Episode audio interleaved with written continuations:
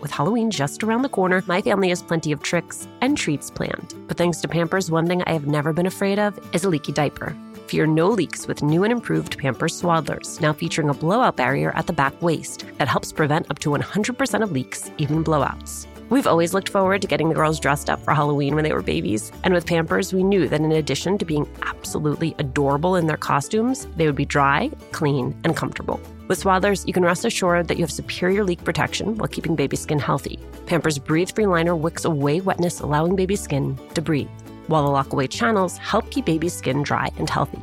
Pampers Swaddlers are dermatologist approved by the Skin Health Alliance, hypoallergenic, and free of parabens and latex. Pampers Swaddlers are available in sizes newborn to size 8 and now feature designs with the newest animal characters, Shiloh the elephant and Freddie the duck. For trusted protection, trust Pampers, the number one pediatrician recommended brand. Download the Pampers Club app today and earn Pampers Cash. Redeem your Pampers Cash for exclusive Pampers coupon savings and rewards a little update on our March 27th live recording of Latina to Latina. You did it. You sold out our early bird tickets. Thank you, thank you, thank you. There is still time to grab your regular tickets while they last. Again, the details. We are partnering with our friends at Poderistas to bring you a conversation with New York Times bestselling author Xochitl Gonzalez. It is happening at the William Vale in Brooklyn on March 27th. You can find the link to purchase tickets on our Instagram page at Latina to Latina or online at Alicia Menendez XO. I cannot wait to see you.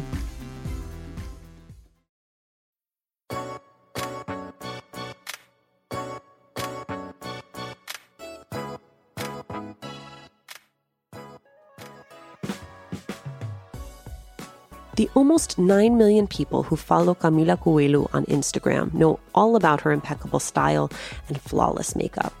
What they might not know is how much of her ethos is tied to her story of immigrating from Brazil to Pennsylvania and choosing to stand out rather than fit in. When we talked, I also learned just how much of Camila's hustle comes from a promise she made to her mother years ago.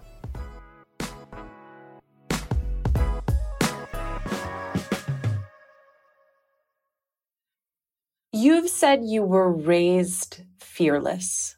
What did that look like?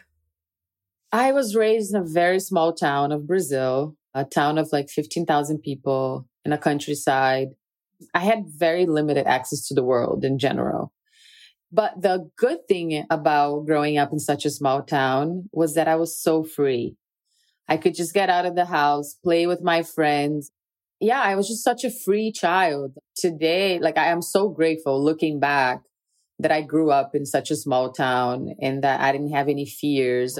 My mom would just let us go out and do our thing and come back home later on. And she wasn't worried. I wasn't worried of something happening to me because, you know, that's like growing up in a small town looks like in Brazil. And being so connected with nature and all of it, that's what made me so happy, free, and fearless. Um, so, yeah. and then you moved to Scranton, Pennsylvania, which is quite the oh, twist in this story. I know. What do you most remember about that move? First, before we moved, we went to visit and I loved it.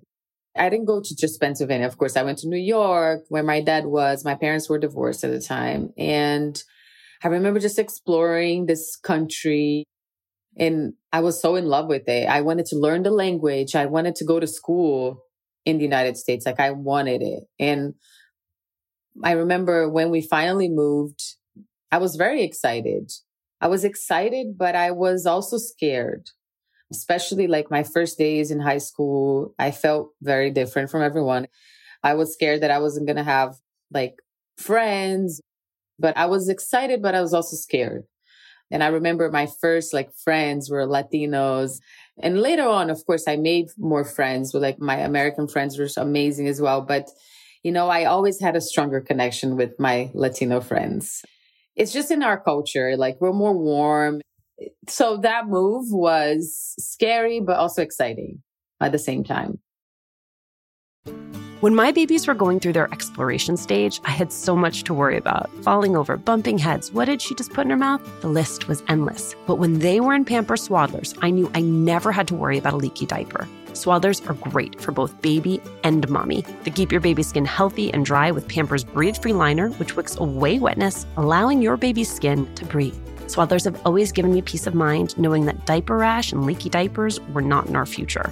There's also the blowout barrier at the back waist to help prevent up to 100% of leaks, even blowouts. Pampers Swaddlers are dermatologist approved by the Skin Health Alliance, hypoallergenic and free of parabens and latex. Your baby deserves that. And they're available in a wide range of sizes from newborn to size 8, and now feature designs with the newest animal characters Shiloh the elephant and Freddie the duck. Having a diaper you can depend on is important, and it's why I have always loved Pampers, the number one pediatrician recommended brand. Download the Pampers Club app today to start earning rewards with every diapers and wipes purchase. Not to mention, get great parenting content with Pampers Club.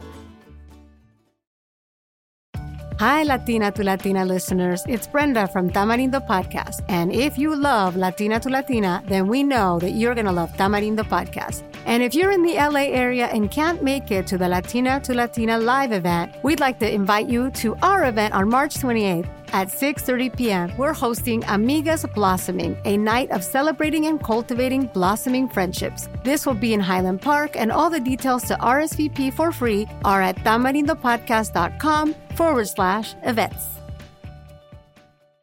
Hey, Red, what are you up to? Just making sure all the M&M's gifts are wrapped and the ball's filled. Remember that one holiday party when we had no M&Ms? Oh boy, I still have nightmares. The cookies? Yeah, you used all the M&M's candies that were meant to decorate the party treats, to decorate snowmen. You did it again, didn't you?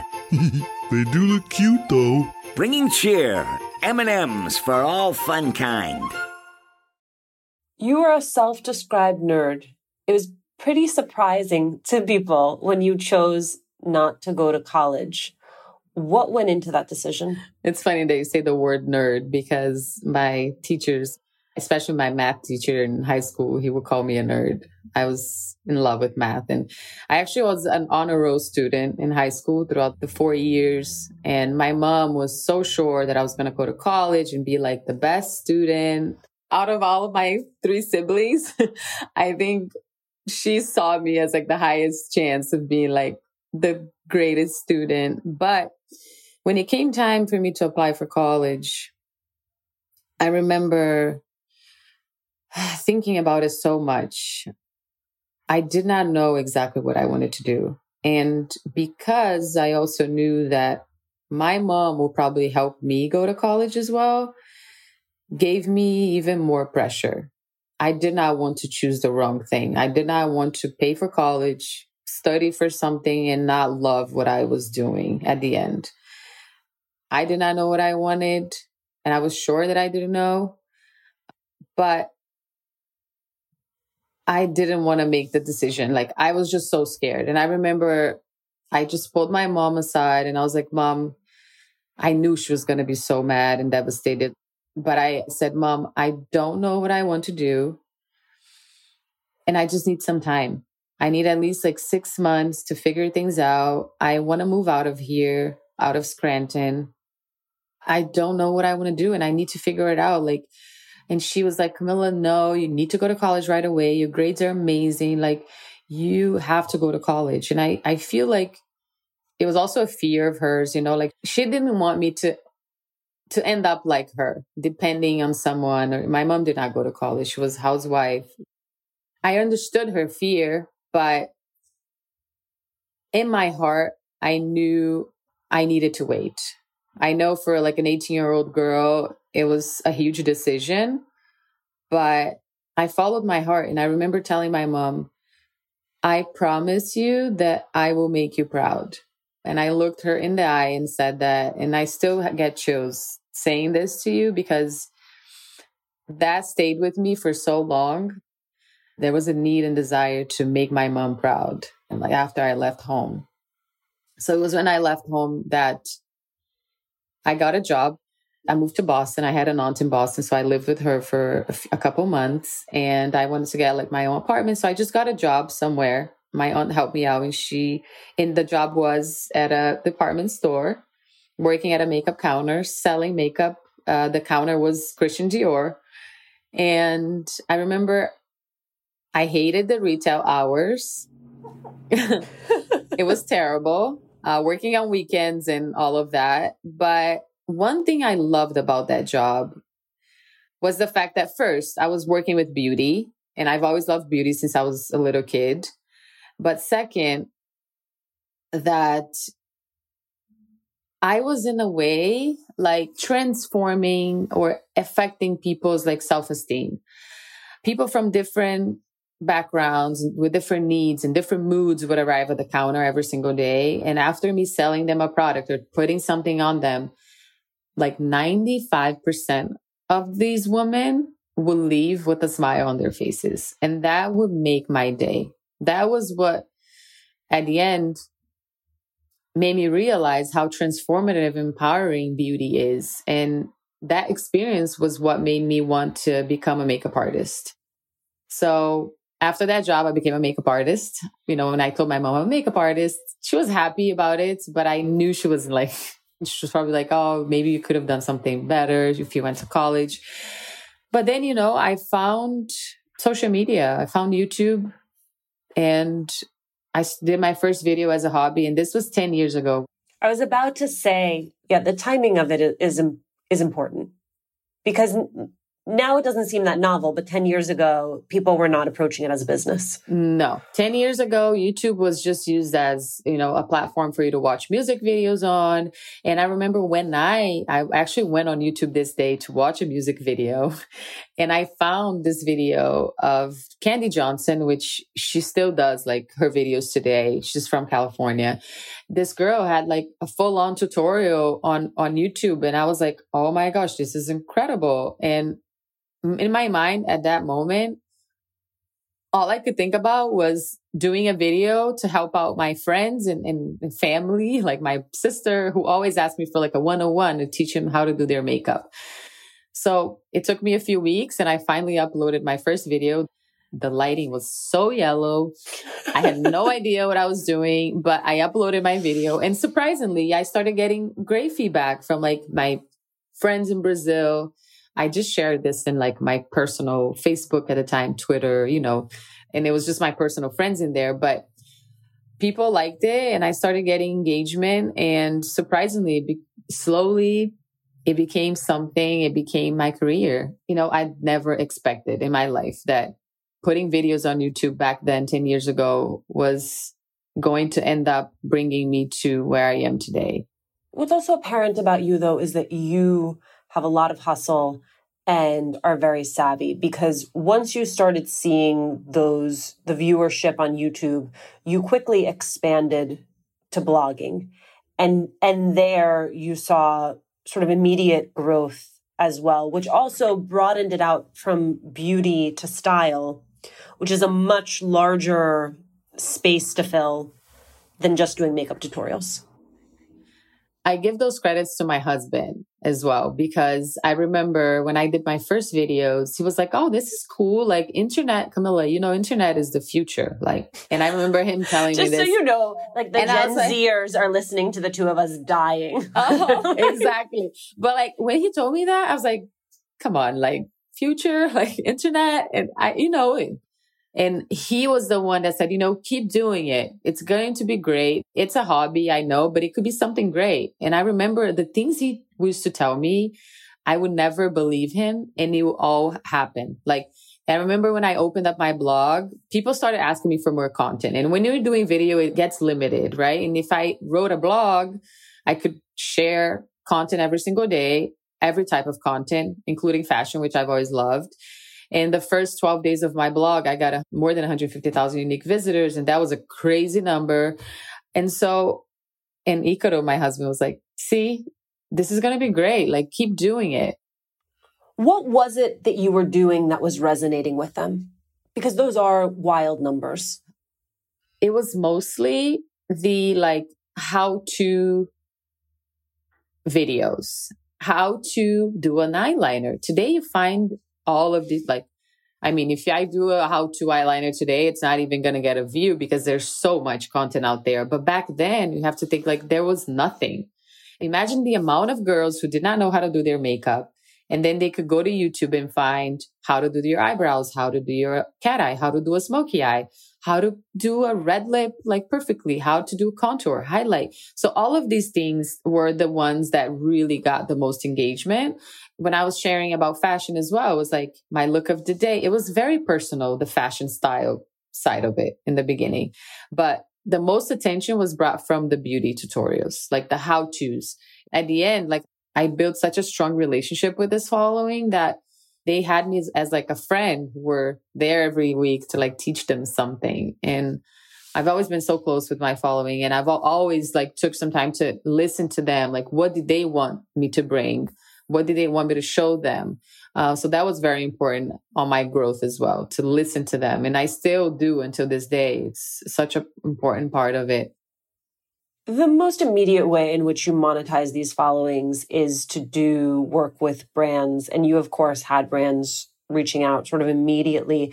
How were you assessing? How do you assess who to work with and who not to work with? Oh, it's, you know, in the beginning, it was really hard. You know, I remember when one of the first brands sent me a box of product and I was so excited. I was like, oh my gosh, I am doing this as a hobby. I love it and I'm getting free product. Little did I know I was actually going to get paid to do, you know, certain things. But since the beginning, it was very important for me to keep my following's trust.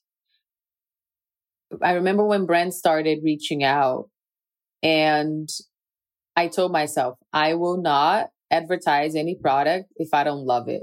So there was always a rule for me before saying yes, to a brand or to a product or to advertising something, I need to try it first.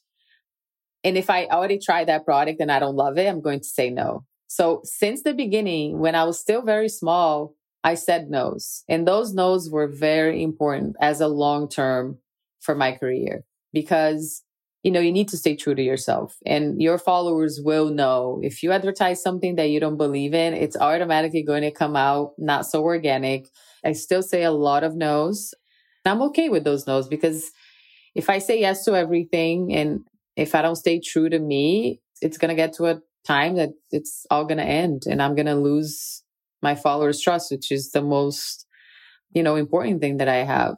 So yeah, no's are very important and it has always been. You're also operating, you're operating next level now. I mean, you have partnerships with beauty brands, a fashion line that bears your name, and now your beauty and cosmetics line, your new launch, Elaluz. What is your vision for the brand? My vision for the brand, I mean, my fashion label came first, uh, which was such a big dream coming true. I just really, I wanted a brand that kind of like translated my style. Why we chose Revolve, right? It was like my main goal was to have this available online all over the world. So we chose Revolve as a partner because I've had a relationship with them for so many years. I know the people behind the brand and I knew it was going to be accessible for everyone all around the world. My goal with Camila Coelho Collection, for example, at first was to see everyone from every background, everywhere in the world wearing my brand, wearing this clothes and representing CCC.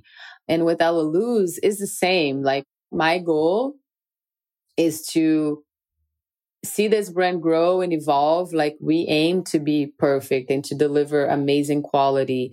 So my biggest decision with my beauty brand Elaluz was for it to be clean. Could I do that? And I doubted myself. I was like, can I make a brand that has quality, but has clean ingredients and meets the highest standards for clean. Um, I know a lot of brands use the word clean today, but like, you know, being clean for me, it's from everything, like ingredients to packaging and being sustainable. And I gave myself that challenge. Like Elaluz was supposed to be launched much sooner. Uh, but when you're clean, you have so much limits. There's so many limits to everything, to ingredients, to formulas, to packaging. And uh, I gave myself that challenge. I wanted to prove to my own self that I could create a clean brand because also I think it is the future. We need more products out there that are good for you, good for your skin. My goal with Elaluz is to represent women all around the world. The messaging with this brand is it's all about light. It's about you know, the, the name Elaluz was inspired by the warmth and the confidence that comes from everyone's individual inner light. It has to do also with my light story. You know, I want people to grab the product and think about how special their inner light is. But my goal is for us to grow and to evolve and to learn through the years. And I see a beautiful future for both of these brands because I'm, I'm a hundred percent involved in every single detail of both brands. And, you know, I always say when there's love and there's passion, when there's hard work, things come out great. So I, I hope the, the future of these brands is a beautiful future. You were diagnosed with epilepsy when you were nine, and your mom suggested that you not share the diagnosis. Why? Yeah. There's still a huge stigma out there about epilepsy. And this is something I've been working on to, you know, using my platform to try, try to end this stigma and to educate people in society on what epilepsy really is. One out of 26 people get diagnosed with epilepsy in the world. So it's a lot of us and you don't hear anyone talking about it. 20 something years ago, you know, this was what, when I was nine, the stigma was even worse.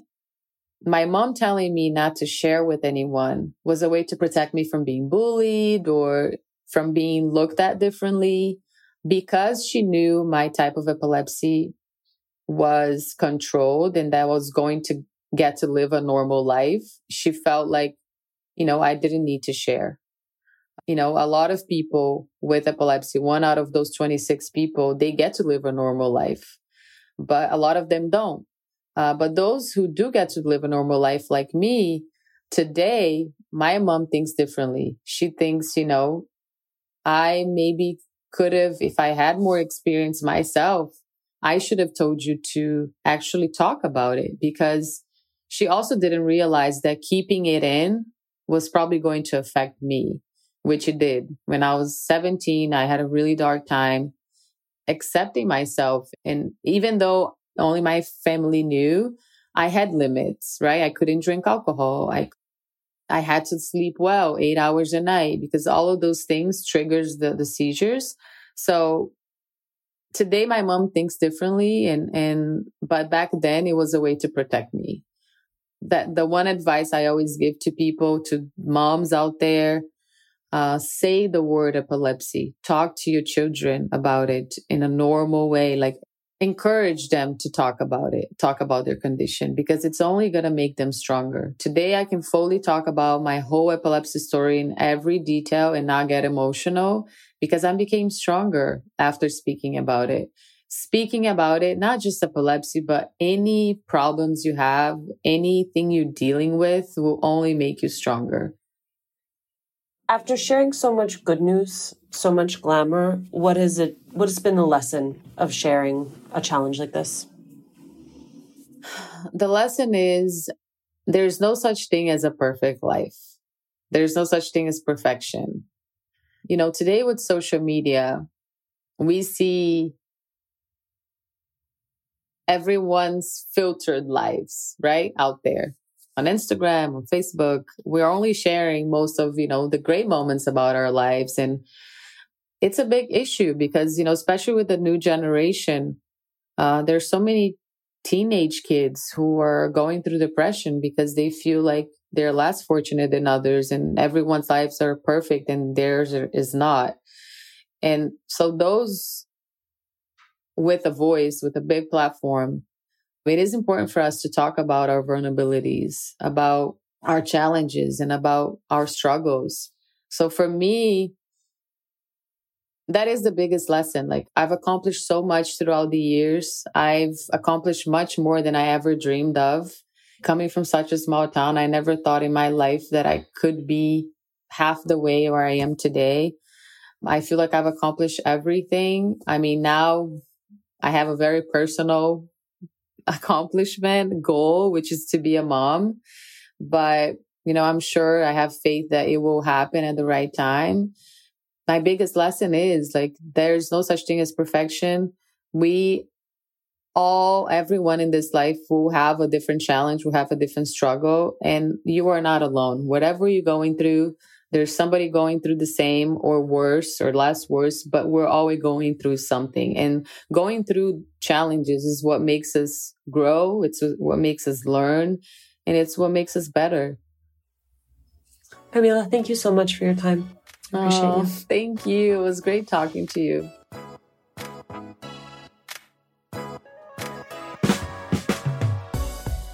Thanks for joining us. Latina to Latina is executive produced and owned by Juleyka Lantigua Williams and me, Alicia Menendez. Virginia Lora is our managing producer. Cedric Wilson is our producer. Carolina Rodriguez mixed this episode. Manuela Bedoya is our social media editor. We love hearing from you. Email us at hola at latinatolatina.com. And remember to subscribe or follow us on Radio Public, Apple Podcasts, Google Podcasts, wherever you are listening. And please, please leave a review. It is one of the fastest, easiest ways to help us grow as a community.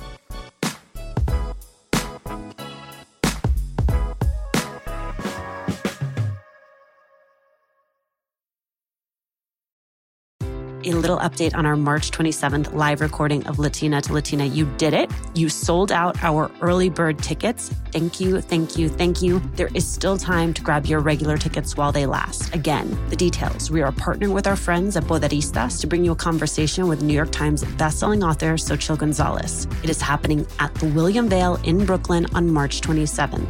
You can find the link to purchase tickets on our Instagram page at Latina to Latina or online at Alicia Menendez XO. I cannot wait to see you.